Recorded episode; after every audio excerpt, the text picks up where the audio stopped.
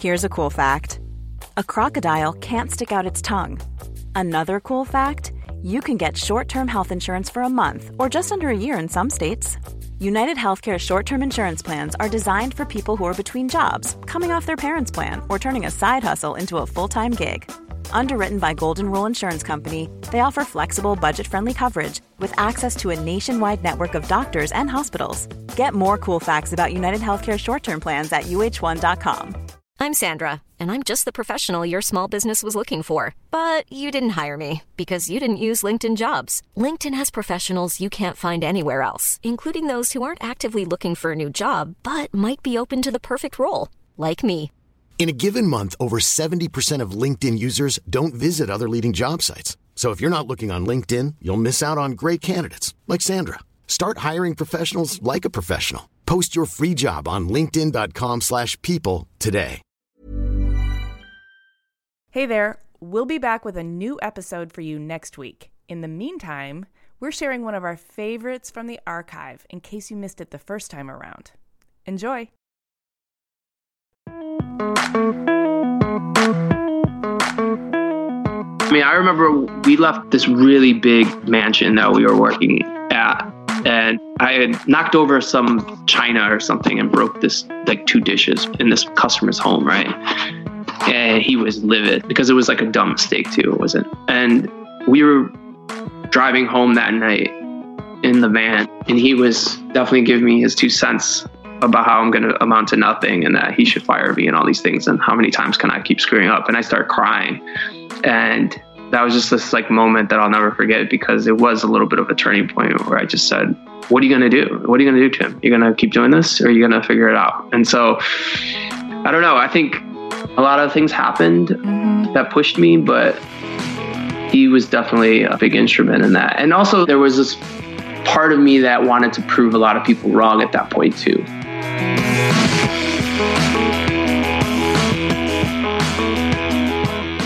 Hi, everyone. I'm Amy. I'm Jaime, and this is Clever. And today we're talking to designer, illustrator, and author Timothy Goodman.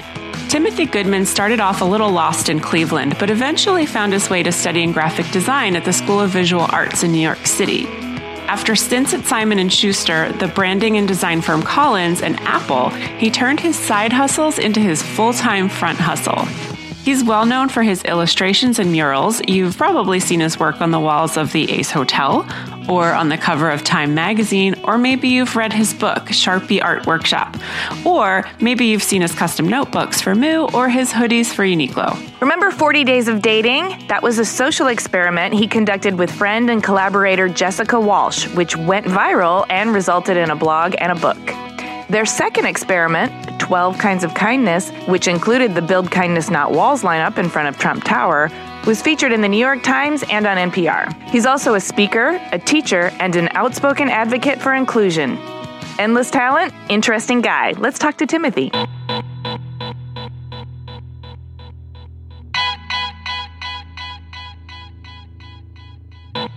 My name is Timothy Goodman. I'm a New York City based designer and illustrator. My grandma calls me an artist, so I'll take that.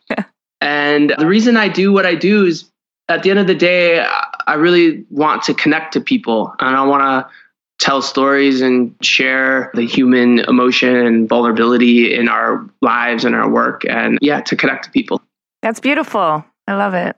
So I would like to go back to little Timothy in the beginning. So can you paint the picture of your childhood for us? I know you grew up in Cleveland. So what was that like? What kind of a kid were you? What was your family like? Yeah, so little Timmy, little Timothy was only when my mother was angry at me, when she screamed Timothy.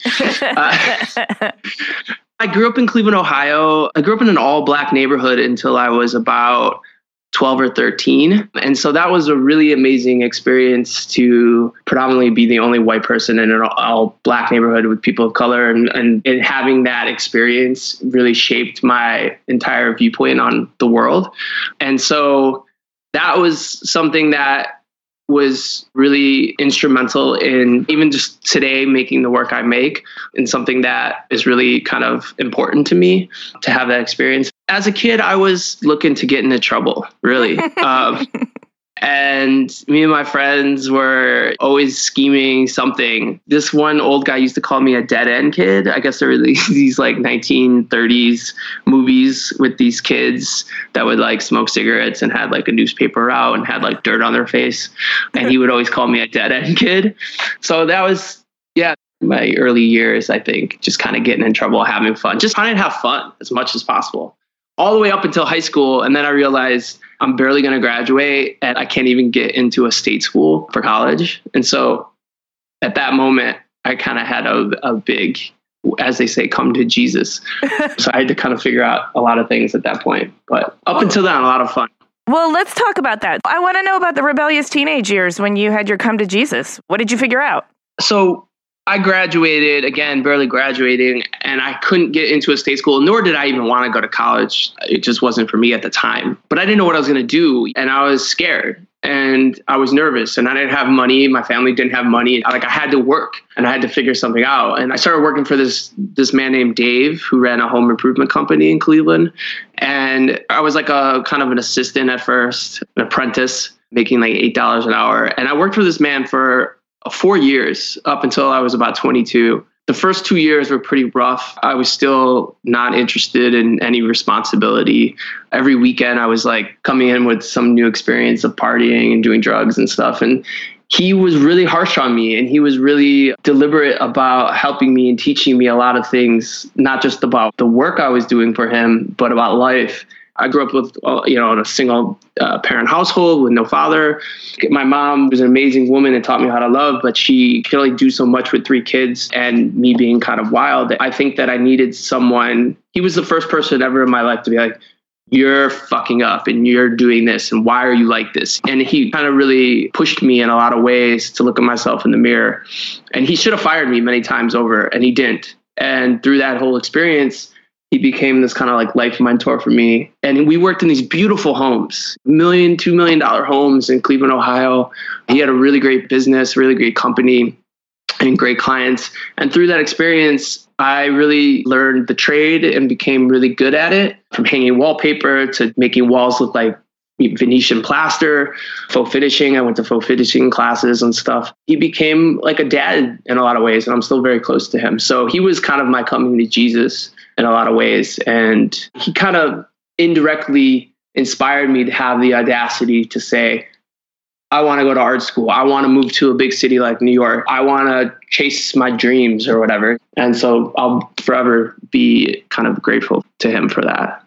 Even though he also didn't think it was possible too. And that was part of my motivation. he kind of said I had Kool Aid dreams and why would you move to New York and spend all this money? And he also was, he was he was pretty colorful with his opinions, to say the least. So that inspired me as well.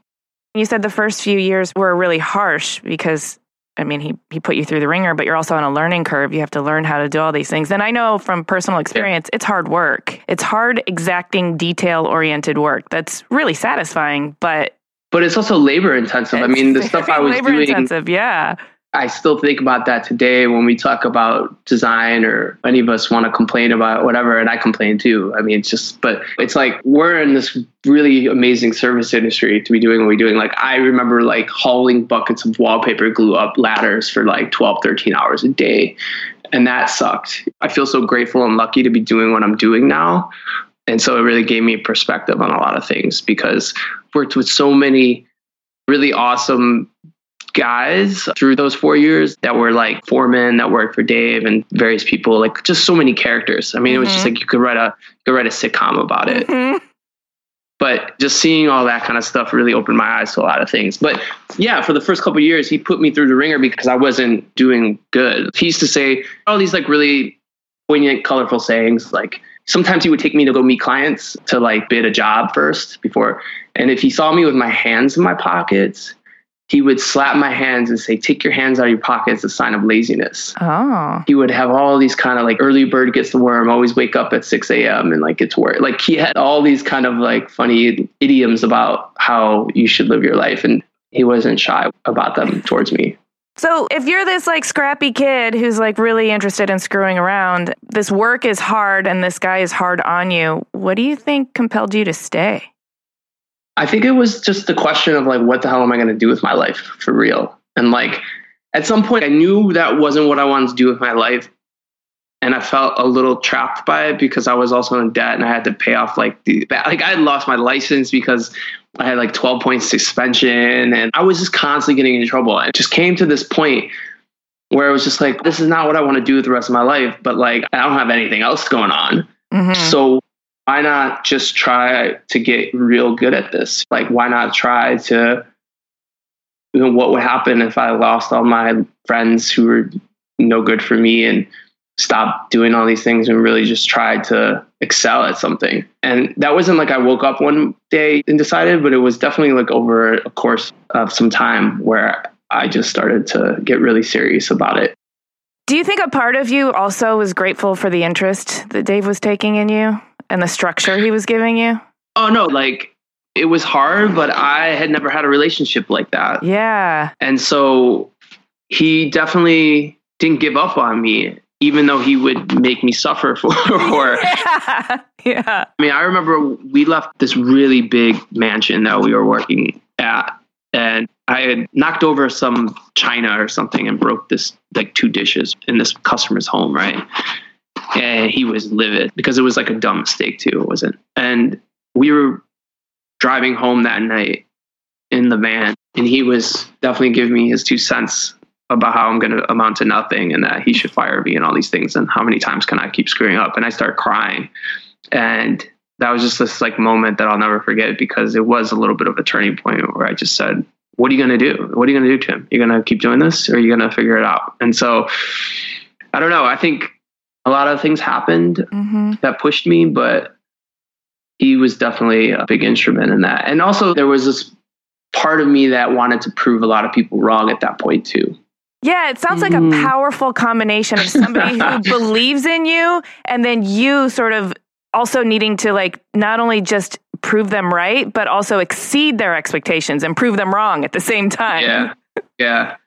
There's a lot there's a lot I learned about it in therapy, trust me. I believe it. but also with my whole family and everything. And I don't know. I mean everything we do, right, is like a reaction to something that happened to us in our childhood. Absolutely. you know, like, mm-hmm. you know, we're either reacting to it or responding to it and somehow or trying to change the behavior of it like it's just all in reaction to the those damn formative years i know well at some point you ended up going to community college and so you made that decision it was during that whole kind of yeah that i decided a i'm going to try to be really good at this and try to make more money at this and try to succeed and then I'm going to go to school and see if I can better myself that way too and see just like what happens.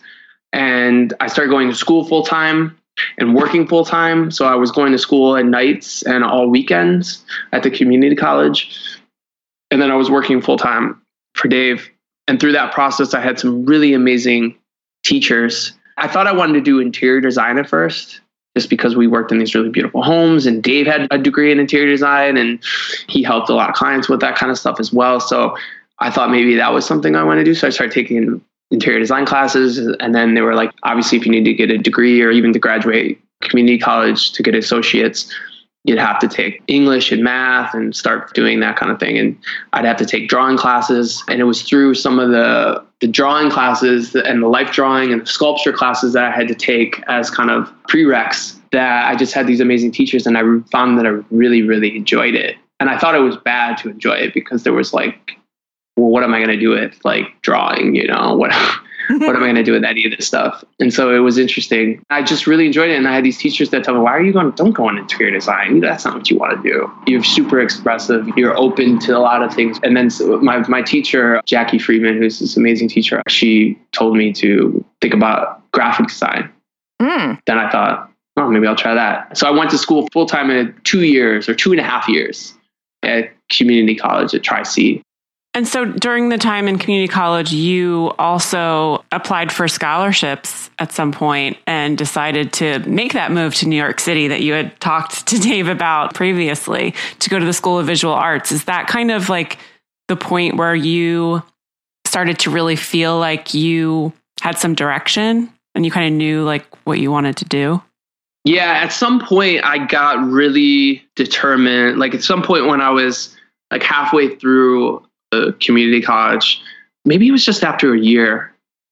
I feel like after that first year, I felt like, you know what, you know, pardon my French, but fuck everyone. Mm-hmm. Like I can try to do anything I want to do, right? Like if I can make it happen, if I can try to get money, I can do anything is possible if I can try to if I can really work hard to make this happen. And yeah, I'm like older now. I'm like, you know, I'll be like 22, 23 by the time I go to, go to New York and go to school, but like so what? Like all my friends are graduating right now and they still don't know what they want to do. Like everyone who went to Ohio State and OU, like they don't know what they want. So like what what's the worst that could happen? I want to get on this adventure. So I started, you know, figuring out I started working with SVA, like what would I have to do? Could I bypass a year? Could I get there as a sophomore? What classes I would need to take? So for like a year and a half before I actually went, I was working with them in tandem to kind of like figure out what classes I would need to take that could transfer over, what I would need to learn, so I could save that much money. Because again, I, no one's going to be able to pay for this, and I had to figure it all out. And so during that process, I I bought this book, How to Go to College for Free, which is so which is totally corny, but like that this guy Ben Kaplan who wrote this book changed my whole life. The whole premise of the book is just like learn to write about yourself. Learn to write about yourself so you can tell your story in a way that can differentiate yourself from the next person because thousands of people are applying to this. So learn how to tell your story in an interesting way and also how to find scholarships. There's so many scholarships out there that people don't know about through private institutions, through your bank, so on and so forth. I was seeking out all these scholarships that maybe people didn't know about, finding them and applying to them. I applied to over 100 scholarships. Oh, wow. Um, I think I won about eight or nine of them. And yeah, and then when I got to SVA, I like worked to be an RA. I was just constantly trying to figure out ways that kind of lightened the financial blow of it all. Well, it sounds like being a dead ed kid also taught you a few hustling skills because. Exactly. I'm still hustling. Yeah. There's two things that really bookend a lot where I'm at now during that process the scholarships and all the writing, because I realized how much I did like writing and how important it was to tell your story. And so, so much of the work I do now, whether it's the personal project I do that have a lot of writing, or a lot of just like my murals and stuff are all authored by me. A lot of the stuff I write on Instagram, that process I learned like, wow, this is something I really enjoy and I want to do more of. And through that process of working for Dave and doing all that, like bookends a lot where I'm doing, I realized, and I didn't know until I started doing murals that, oh, wow, this, I really love the physicality of working with my hands. And it ties back into, even when I'm on some of these jobs now, sometimes if I do something big for like a corporation where there's crews of painters and drywall people there, and I talked like I'm, it's like I'm back yeah, you identify with them. oh yeah, like those are my people. And I know it, exactly, and it's and but just the whole physicality of doing it all, I didn't know, but I really enjoy it, and so I know how to like navigate that whole part of things. So isn't it funny? I bet a lot of the, those years with Dave actually really did set you up for doing murals as part yeah. of your work, but also having an appreciation for all the details and and all the moving parts that have to come together.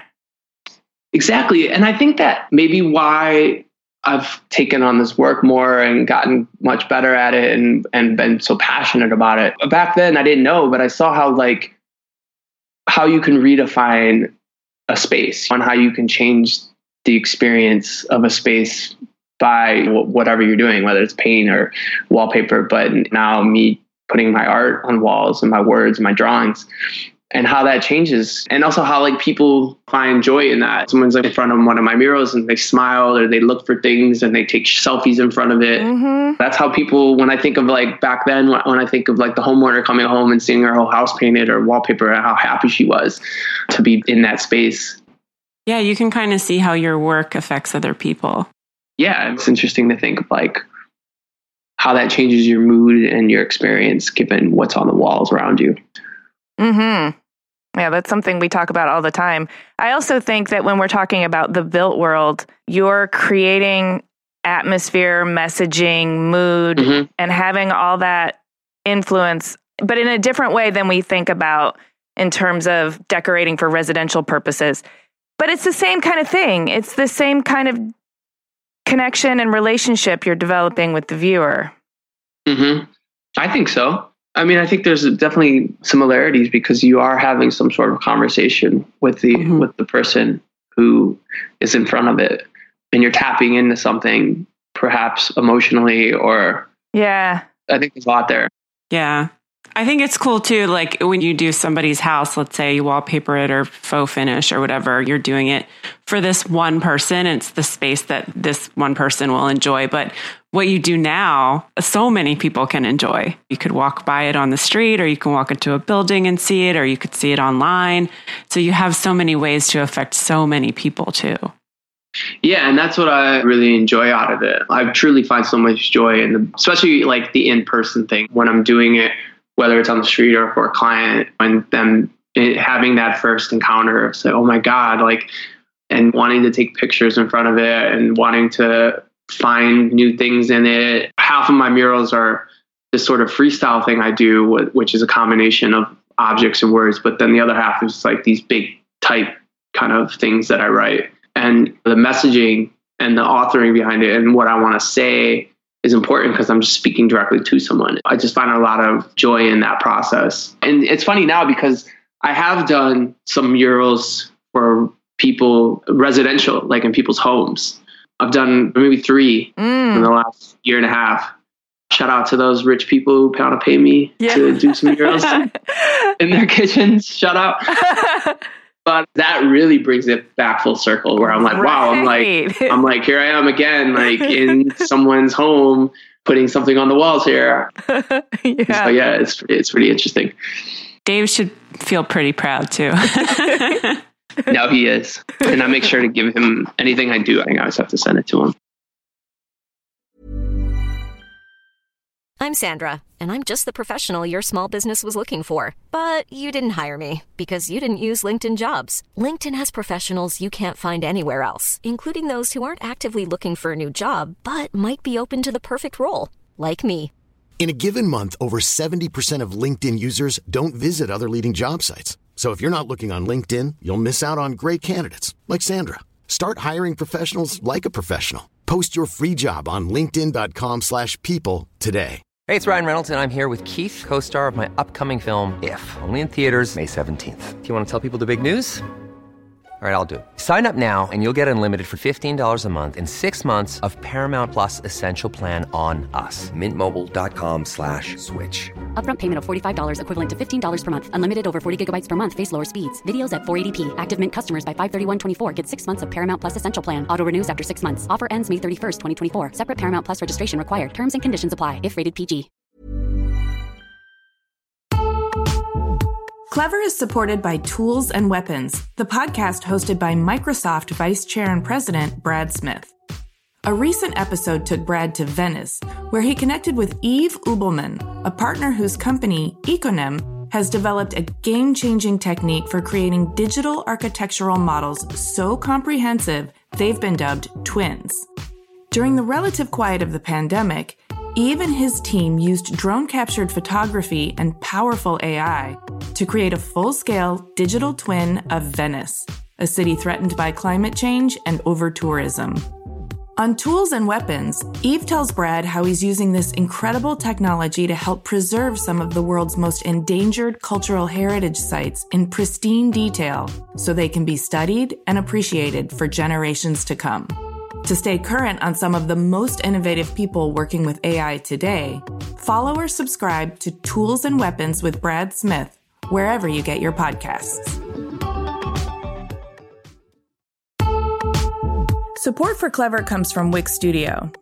Instead of reading you another, let's be honest, boring ad script, Wix Studio just sent me this wild looking Alice in Wonderland themed website to scroll through and tell you about. So, whoa. This is not the web I'm used to. There's something called mouse parallax, which makes it feel like you can go deeper into the screen. And as I scroll down, it's like I'm falling down the rabbit hole. And things are moving in depth and perspective. Even my cursor has morphed into a glowing little orb. There are all these no code animations that make this place feel organic and alive. And Alice is wearing some pretty cool shoes, by the way. Okay, I know I'm mixing up my narratives now, but we are definitely not in Kansas anymore.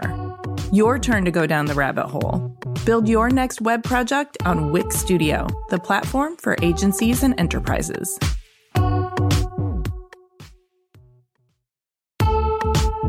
Hey, clever listeners, we're getting excited for New York Design Week in May. This year will be better than ever.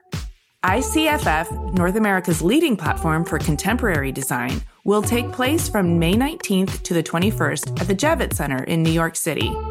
I'll be there, and I'm excited to let you know how Clever is collaborating with ICFF for Launchpad at Wanted, formerly known as Wanted Design Manhattan, and the Emerging Designers Showcase.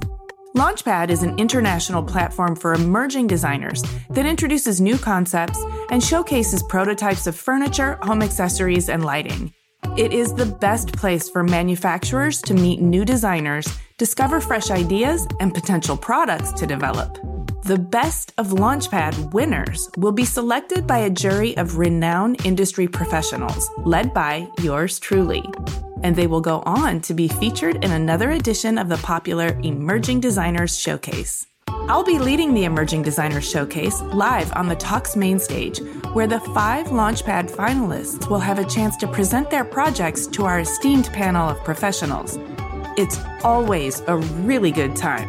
So mark your calendars for Sunday, May 19th at 4 p.m. Both Launchpad and the Emerging Designer Showcase are presented with media partners Clever, that's us, and Design Milk, and with support from American Standard and Lumens. Visit ICFF.com to learn more and register to attend. Those are the letters ICFF.com. Come by and say hi. I would love to see you there. So you're at SVA and you're doing graphic design, and I assume you graduate. And then what? I was graduating and I was super nervous and anxiety ridden because I felt like if I don't figure something out, I'm gonna I'm gonna have to move back to Cleveland and paint homes, and I didn't want to do that. I think it was through a series of circumstances that I met this guy, John Fulbrook, who was a creative director at Simon & Schuster for book jackets and he was a teacher at SVA, and I kind of liked his energy. I had met him when I was a junior, and I kind of was constantly kind of going back and forth, like emailing him, saying, "Hey, consider me for an internship, whatever." And so when I graduated, I think he had an open slot, and he was like, "Listen, if you want to come and like a junior designer slot." You know, it's interesting because like I mean, this was 2007, 2008, and so I think book jackets and doing that kind of thing is obviously that industry publishing has changed a lot since then. Mm-hmm. But I didn't care about working on book jackets. I just really wanted to work for John. I just liked his energy. I felt like he would be a good mentor. It goes back to that mentor thing and me always kind of looking for people I can learn from. I felt like that would help me a lot. I needed someone to learn from and who would give me their time. I teach at SVA now, and I always tell my students when you're graduating, it's not so much about where you want to work, but like who you want to work for in the beginning and to find mentors and find people that can teach you because that's really obviously that's really important early on in your career to kind of have that support. And so i felt like he would he would be that person for me. And I, and I I took a little bit of a gamble because I think I had some other job offers that were in branding and would offer me more money. And this one wasn't this was publishing and it was a junior you know there was no money involved. And so um, but i decided to do it. And yeah it was a great experience. Um, and i worked with him there for a year. Oh cool. And then you went to an agency correct? Yeah i went to go work for brian collins. He was just starting collins at the time. Because john went to go work for him and then he kind of got me to come along. And so, yeah, I worked, I worked for Brian for about two, two and a half years. And was Brian Collins also, was it that mentor pull for you? Yes. Okay. Very much. I didn't know that going into it actually, because I was kind of going with John, but Brian turned out to be my biggest champions and someone who uh, gave me so much opportunity and so much support and time.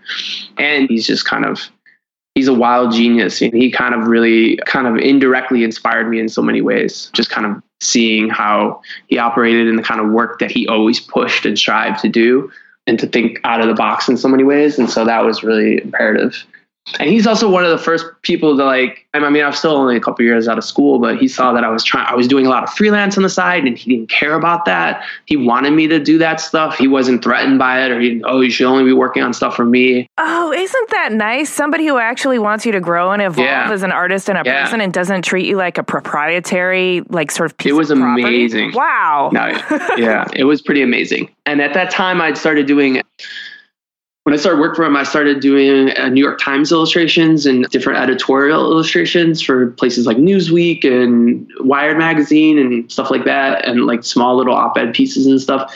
And he knew all that, and he to do it. And you know, and through that process, he understood that like I was trying a lot of styles with those things, and for me, it was just about ideas and like, okay, if I have to read this piece and I have like four hours to get it sketched to the art director.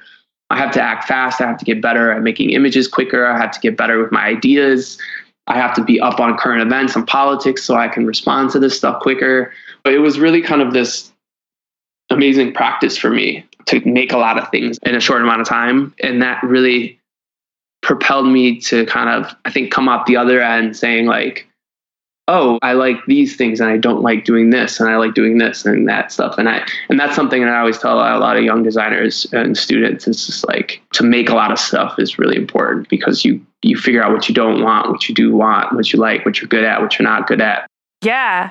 And just that practice of overcoming inertia and fear too is also good. Yeah, exactly. And I would say you have to make a lot of stuff to make stuff like yourself. You just have to go through that practice and that period of just trying a lot of things. Let me take a little bit from this person, a little bit from this person. Let me try this. Let me try that. And then you kind of eventually, you know, if you're doing it in a, in a sincere way, you get to a place where you kind of create your own language and your own kind of voice through that. Yeah, and I think you can't really be afraid to make stuff that's bad. Yeah, exactly. because sure. that's the only way you're going to stumble upon something that's really great.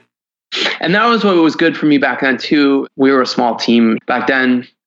There were like five of us creative people, and I was the youngest. And I was just making stuff. I had never done anything like that. It was branding. We had to make a lot of stuff. We had to do it fast. They'd say like, "No, you throw spaghetti at the wall, see what sticks." But like, it's just like making all kinds of good stuff, bad stuff, whatever. Just kind of putting it up on the board and seeing what works. So, what are some of the gigs that you've gotten or the projects that you've done over the years that you feel like cemented you as who you are? So it was right when I was leaving Brian to go. I went to San Francisco to work for Apple for one year. I mean, I didn't know if it was going to be one year, but that's just what it turned out to be.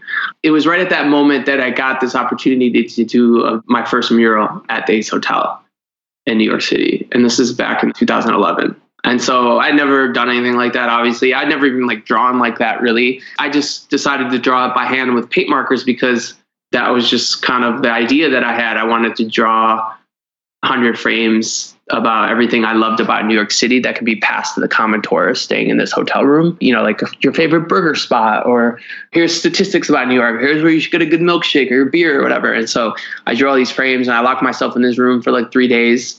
And I was, I think by the end of it, I was. I was crying because I didn't think I was going to finish it. I didn't think it was any good. And I was so physically and kind of emotionally drained from Yeah. And it's funny because like that mural, like now I would do something like that in about six hours or something. I had never felt more vindicated. Like I was so stimulated by that whole process. I had never felt so alive while doing something because there was so much anxiety in it as well. And like, can I do this? And but I also did like it, and I felt I was touching on something that I'd never done before. I mean, I just went to school as a traditional graphic designer. I never really drawn like that or anything. So I think when I walked out of that place, I was like, I would love to do more of that. I didn't think it was possible. Yeah. And then I got some good play on some blogs and kind of got around a little bit, which was really cool. But I still had a full time job at that point. So it was kind of put on hold for a while. And then I kind of got a couple like magazine, New York Magazine. They asked me to do something in a similar style for like a full page illustration. And then one thing kind of led to another where I started getting asked to do that a little bit more and more on the side. And so obviously, yeah, that was a paramount project to have. There's a couple things. I did like a Time magazine cover just like a year after that. That was really awesome to do, obviously, because it was like Time Magazine. I wouldn't say that it was like pushing anything in terms of where I want to go with my work, but it was just like obviously that was a cement statement to be like, wow, I just this happened. Mm-hmm. 40 Days of Dating in 2013 was a project that I did with Jessica Walsh. Yeah, talk mm-hmm. about connection and storytelling. yeah. So I went to Apple in 2010 or something in 2011, and then I, I left after a year to move back to New York to work for myself. Because I, at that point I started getting asked to do a lot more freelance. And I said I can at least pay my rent. I'm going to take this risk and, and go through with this. And so upon that doing that and trying to get corporate jobs where I started doing a little bit more mural work and stuff it was also important for me now that I was kind of working for myself to take more time to do these personal projects because I really wanted to do that. And so I did a couple small little things that first year and then me and Jessica collaborated we came up with this crazy idea to do 40 days of dating. And really just came from that question of why. Like at the time, she was a serial monogamous, constantly getting her heart broken. I was this like person who could never settle down and was dating too many people at the same time and just was like, what what am I like? I feel so unhealthy with everything. Like, why can't I be settled a little more? And we were good friends and we would always make fun of each other for these constant kind of behavioral issues. And so we were like, what would happen if we quote unquote dated each other as a way to kind of explore on these these issues of ours and use ourselves as a catalyst to kind of learn more potentially, but maybe change in some way. And so I think through that project and doing that, obviously it took off and went viral, which was really exciting and really scary at the same time. Yeah, I'm wondering how you feel about using yourself as an experiment like that. Like, so now you're yeah. not just experimenting with different types of work, you're now injecting yourself, your issues, your personality, and experimenting with it in a public format. And it's also, it's very performative in a way. Is that something that mm. you gravitate towards? Or how did that affect yeah. you? Well, I mean, I think it's, there's two parts to that conversation. I think how it affected me then versus how I feel about it now are different, obviously. Sure, sure. But at the time, I don't think I was quite ready. I thought I was ready for it, but I don't think I didn't realize the effects I, it would have until after the project. I think Jessica went through a little bit more during the project. I mean, and when I say during, I mean we did the experiment first and we documented it, and then we kind of put it together as a website and we released it a couple of months later after doing it. Mm. We released it that whole summer daily so it was a sort of web reality kind of thing, but it wasn't live. So it was interesting to kind of see how that we kind of had to relive the experience with like with people watching and we didn't know it's always so funny i think you know people i hear people like oh they did this so you know they could get famous or whatever and it's like i thought like a ex-girlfriend of my mom would read it like legitimate like like I, I, we're not like trend forecasters i don't know what's gonna like and so it was interesting because it was just like I just it was just it became absurd. I mean, I think at one point there were 300,000 people reading it every day. We've had over like 15 million unique visitors to the website or whatever. So it was just like it got so big. You know, that yeah. was scary when you're like getting stopped all over New York from just random people. Where I'm in like a airport in Minnesota and people are stopping me. It was like weird. I think that project really touched a certain zeitgeist too, where yeah, in, yeah, in the yeah. dating world, people were starting to feel more isolated. It was now more about dating apps and hookups, and people were yeah. really struggling to find connection. And we were also struggling to wrap our heads around and language around our own emotional issues. And I think we did that pre pre Tinder, maybe. Oh, pre Tinder, yeah, interesting. And it's also interesting because, like, I don't know, I don't think that project would take off the same way now, given how social media has changed everything, even just in the last four years. I mean, even when you think about like Twitter threads and stuff, and I, I write pl- plenty of Twitter threads, and like, I mean, even you see how people's lifestyle blogs and stuff like aren't as popular as they once were, just because like I want to follow it on Instagram, I want to follow your stories, I want to follow your threads. I don't want to have to go to like a website to read. I just I find it interesting because it is a lot about like when you do things and how, the environment around the landscape that's happening around you at the time. Absolutely. So you've had a long and impressive career with many different types of projects, many prestigious awards, different types of clients. I would like to hear you break down a recent project for us? Maybe you can describe Sure. the project itself, the relationship between you and the client, and then the working relationship, all of that. So there's a couple of different things that I've done recently that I'm super excited about. First and foremost, I did this really cool notebook for Moo. I recently partnered and did this with them to create a custom hardcover notebook. And so I was super excited about that just because like I'd always used Moo for a long time. So when they came to me, I was like, for sure. And so I did this whole theme about like meetings kill creativity. That's like the kind of message on the front of the cover. Still starting shit, aren't you? I know, I know. And I just love the idea that like obviously so many people are going to be using this notebook in meetings. And so I just wanted to kind of fight back You're with like my trolling meetings. I know, right? So I just kind of wanted to wanted to fight back with the art a little bit, and they were so amazing just because like they just let they were down with it. But like, P.S. Like obviously, I, I work for myself. I run my own business. I have to be in tons of meetings. You know, as a creative person, I love them, but as a business owner, I have to be in them. So I understand the struggle. mm-hmm. We had a lot of fun, and we were able to customize the whole notebook. Did this like kind of 16 page interior of like all yellow pages with like another piece of artwork in the middle. It kind of has this like lay flat flat binding and all kinds of little like extras throughout the whole piece. So that was a lot of fun. Nice. So, one of the things that you've developed as a superpower is your commentary on culture and current events. And so that's that's your artistic voice, that's also you empowering yourself to have a voice to, to compel yourself to say something. hmm And I am wondering how that starts in your body and and germinates and becomes something that you need to express. Well, I think there's a couple things. From a, a strictly creative and formal point of view, I just have a strong urge to want to make a lot of stuff. And I think a lot of the stuff that I write and put out, like, you know, on Instagram, for instance, I make art pretty much specifically for Instagram. I have kind of like two different um, series that, that I have something called Memories of Girl I Never Knew, which is kind of an ongoing vignette series that I write about past relationship failures and fuck ups and all that, and, you know, and vulnerability. And then I have this other thing, which is kind of tongue in cheek, just called Insta Therapy, which I write out these sayings and, or sometimes they're more poetic, sometimes they're very blunt. And so I'll just write them out and post them. Like from a creative point of view, it's just kind of me practicing. It's like me shooting free throws before a game or whatever, or me just kind of like with my saxophone just jamming before a concert or something. Like it's not meant for like anything else but to just kind of throw stuff against the wall sometimes, not in the name of being provocative or anything, but just to really want have the urge to just share work and say something that matters to me. Mm-hmm. So it's been amazing to kind of do that because you also learn that as a creative person, as an artist, an illustrator, designer, all your work has consequences, right? And like everything you do is inherently political, no matter how you want to slice it.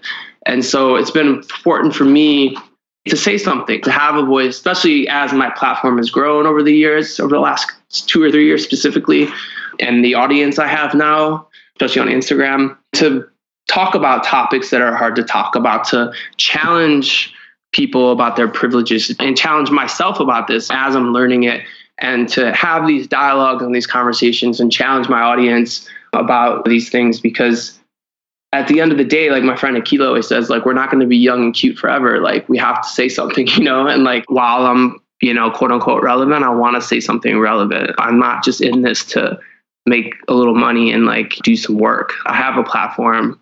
I'm going to use it and I'm going to talk about these things. Well, yeah. Thank you for that. We can tell that you're really outspoken about inclusion and about you're self-aware about your position and you're just self-aware about society in general. And I want to know what are some of the personal and professional ways that you advocate for inclusion?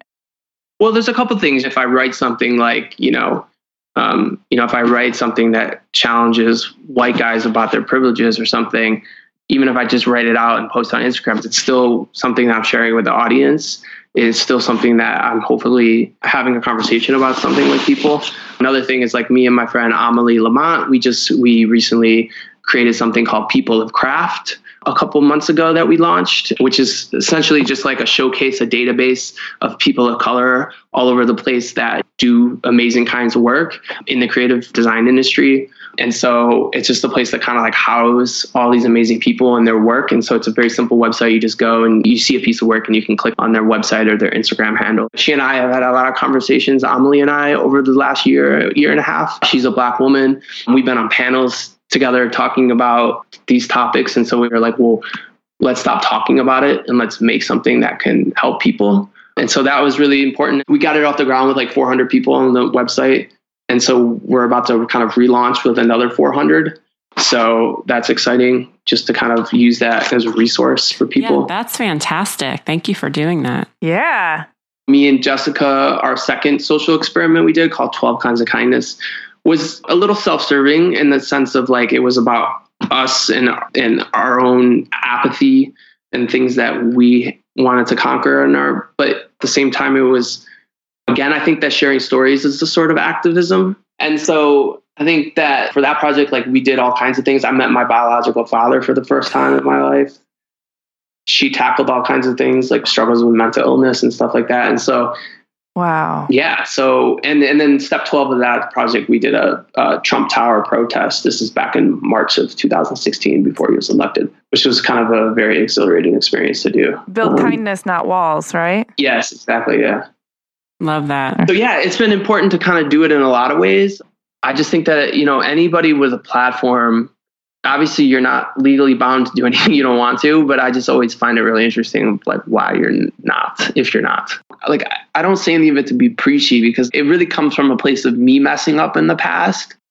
And I think that's important too. It's just like as we grow I think you have to be willing to look yourself in the mirror. And you also have to be willing to listen to people when they call you out, specifically when a person of color calls you out or a woman calls you out for doing problematic things, even if it's not a big deal in your eyes, or even if other people from those communities don't think it's a big deal.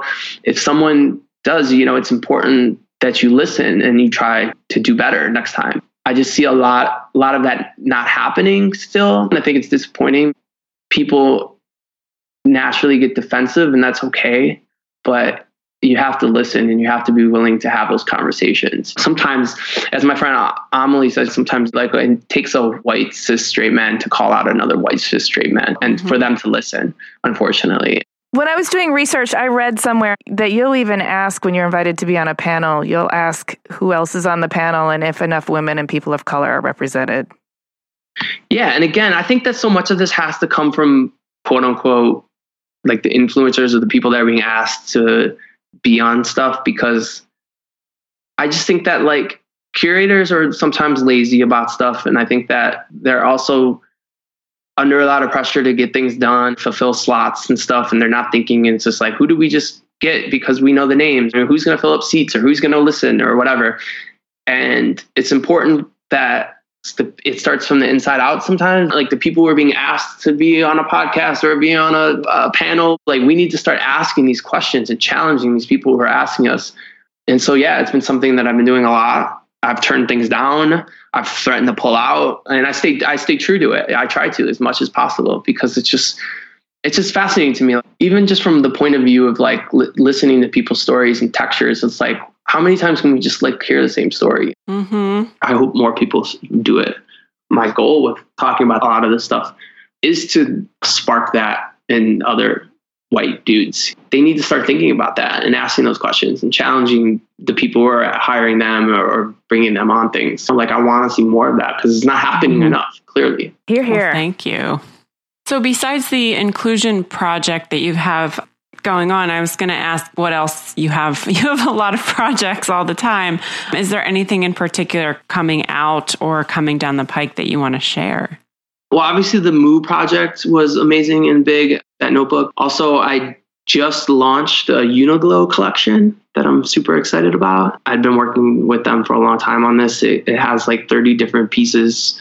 It's like unisex, women's, kids, t shirts, hoodies, tote bags. Oh, fun what was fun about that project was a lot of it is my Instagram writing and stuff I've done like that, like kind of the more just text based stuff. That's being launched globally over the next month or so. I'm excited about that. I want to finish this up with a kind of personal existential question. I want you to fast forward to old age And imagine yourself as an old man. How do you picture yourself and how do you think you'll be spending most of your time? Oh man. Myself as an old man, I'm still going to be watching basketball a lot and just like trying to go to the gym, but always failing. and eating cereal still because I love cereal. I, I think I'm still going to just want to be open and I think flexible with how I, it's been interesting. Like for me, it's never about what I'm making, but what I'm saying. And so as long as I feel like I'm still contributing something that is inherently valuable to someone or myself, and I'm still asking those difficult questions of myself and other people, and I'm still interested and curious about my own vulnerability and making work around that, then I think I'm good no matter what form that takes, whether it's a mural or a piece of writing or a social experiment. Um, or being a mentor, I've been a mentor of Big Brothers Big Sisters for this awesome. And how do you feel about mentorship being the mentor as opposed to the mentee side of it? I think that when you're in a position to help someone, there's nothing more amazing to me than that. Yeah. I agree. So, can you tell our listeners where they can go to find out more about you and your work? You mentioned you had an Instagram. Can you share the handle? You can go to my Instagram, which is just at Timothy Goodman. My Instagram has a lot of my new work. I constantly kind of update it with different writings and stuff, and some some selfies in there as well. And then my website at tgoodman.com and uh, my Twitter, which is Timothy O Goodman. O for my middle name Owen because some dude took Timothy Goodman and hasn't tweeted in four years, but whatever. I know, I know. Uh, if you're interested in buying the limited edition Moo notebook, you can find that online pretty easily. You can find my Uniqlo collection pretty easily online, just Googling or anything else. Well, you turned out to be so much more than a dead end kid.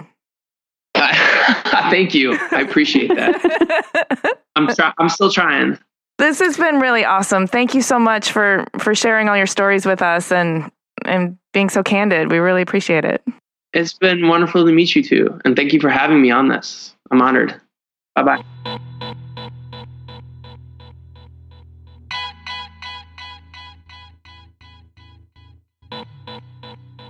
Well, I think having listened to him, you know, you forget how important mentors are. You don't always go out looking for a mentor. A lot of times you don't even realize somebody was a mentor until maybe years later. Like if you look back and think, oh God, like that person was so critical in changing the way I thought about something or helping me get on the right path. I think we just forget like how important that relationship is. I didn't really seek it out. I guess I did because I went to school so much, and so all teachers are mentors of a certain kind. But mm-hmm. I really was impressed by the way he chose his jobs based on who he wanted to work with.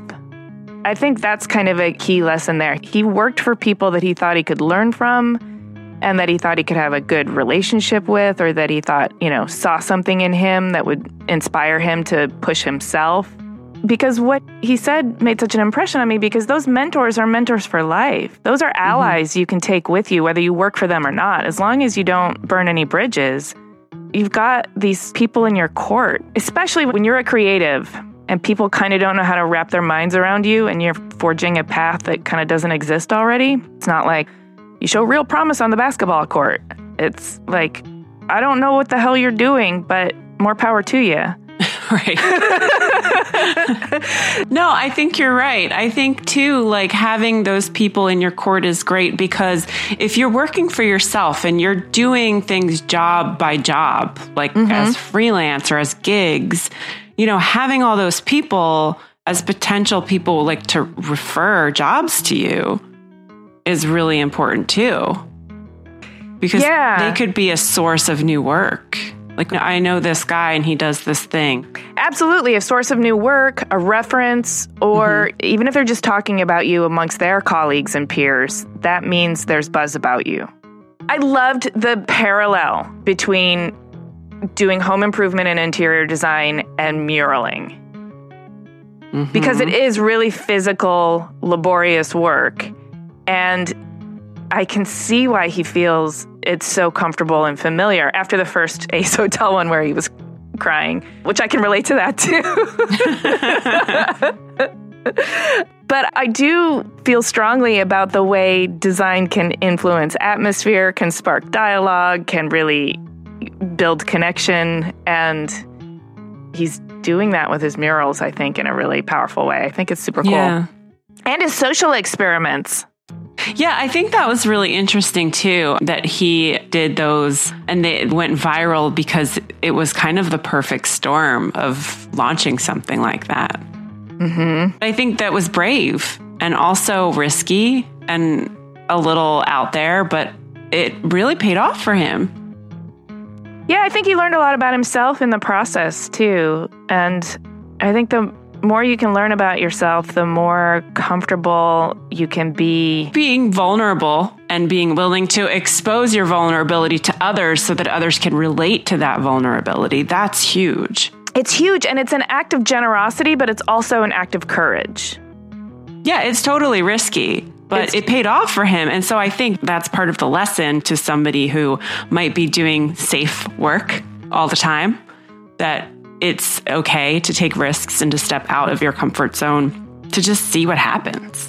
And what he learned about other people and how they related to his vulnerability in that process. And that whole connection thing, that's that's the jackpot. And I love his inclusion project that he's working on. And I appreciate him being an advocate for diversity in all the things that he does, whether it be on a panel or attending something, to ask the question that not a lot of other panelists would normally ask. Usually they just leave it up to the organizer to like handle making the right decisions about who to include. But I love that he's very aware of that. Anybody who's willing to stick their neck out a little bit and say, hey, have you thought about this? And in order for me to be involved, this is a requirement I have, and I'll help you fulfill it, is a pretty mm-hmm. great, great thing to do. Yeah, I agree. It's really important. I mean, even you and I are we're responsible too because we need to make sure that the voices that we and the stories that we tell are really interesting and diverse. And so that's something that we think about too. Yeah. Think about it all the time. Hey, thanks for listening. Please subscribe to Clever on Apple Podcasts or wherever you get your podcasts. And go to cleverpodcast.com to sign up for our newsletter, read the show notes, and see images of Timothy's work. You can also connect with us on Twitter, Instagram, and Facebook at Clever Podcast. We love hearing from you. And if you like Clever, please, please write us a review on iTunes or tell your friends, tell your neighbors, forward our newsletters, somebody. It really does help us a lot. This episode of Clever was edited by Ty Navaris with music by El Ten Eleven.